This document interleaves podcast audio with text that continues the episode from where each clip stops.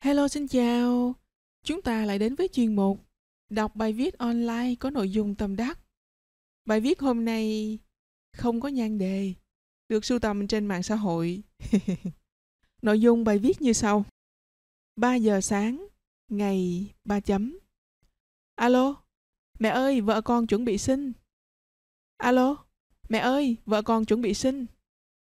Một người đàn ông tôi gặp lúc đưa vợ đi sinh, trên tay cầm chiếc điện thoại gọi cho mẹ.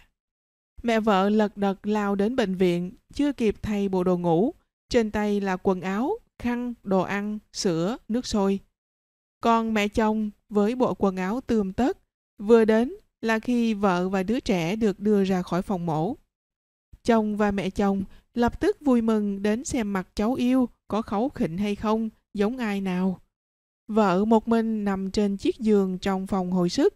Lúc ấy trời rất lạnh, người phụ nữ đó không ngừng run rẩy. Chỉ có mẹ cô ấy đến bên hỏi, còn có mệt không? Còn có lạnh không? Thật sự, một người đàn ông yêu hay không yêu bạn chỉ có đến khoa sản mới biết. Khoa sản là nơi có thể nhìn ra được thứ quan trọng nhất trong lòng người đàn ông. Rốt cuộc là vợ quan trọng hay con quan trọng? Một bác sĩ nói, cô ấy làm việc đã 10 năm, đỡ đẻ cho khoảng trên 1.000 đứa trẻ. Chỉ có một người đàn ông trong quá trình chờ sinh rớt nước mắt và nhờ cô ấy. Bác sĩ, làm ơn giúp vợ tôi đỡ đau đớn đi một chút có được không? Có rất nhiều người chồng, rất nhiều bà mẹ chồng, điều họ quan tâm nhất chỉ là trong quá trình sinh, làm thế nào mới tốt cho đứa trẻ. Ví dụ như có những người nghe nói tiêm thuốc giảm đau không tốt cho đứa trẻ, thế là họ hỏi bác sĩ không tiêm có được không? Giữa vợ và con, có những người chồng sẽ chọn con. Vậy rốt cuộc vợ và tiền cái nào quan trọng?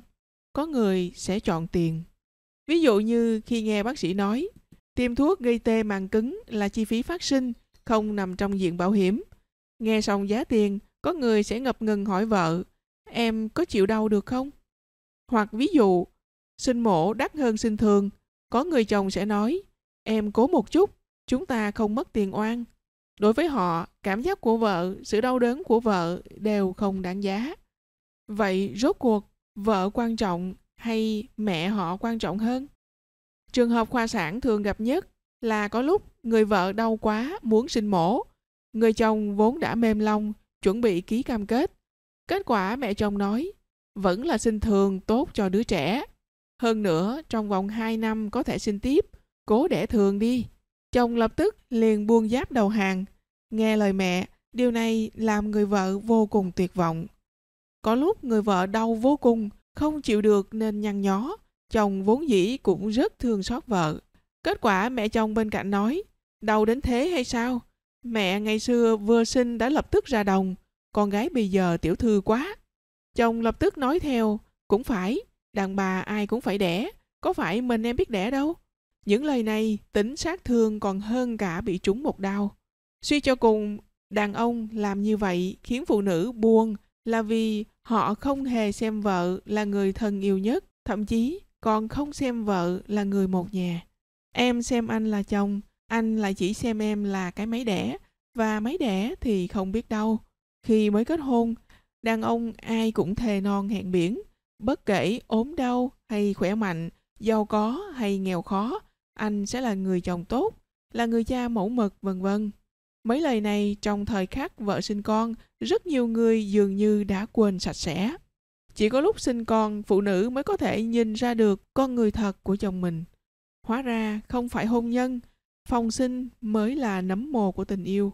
Và giá như người đàn ông nào cũng nếm thử nỗi đau đớn của vợ, có lẽ sẽ không còn có những người mẹ trầm cảm. Nguồn Copy Internet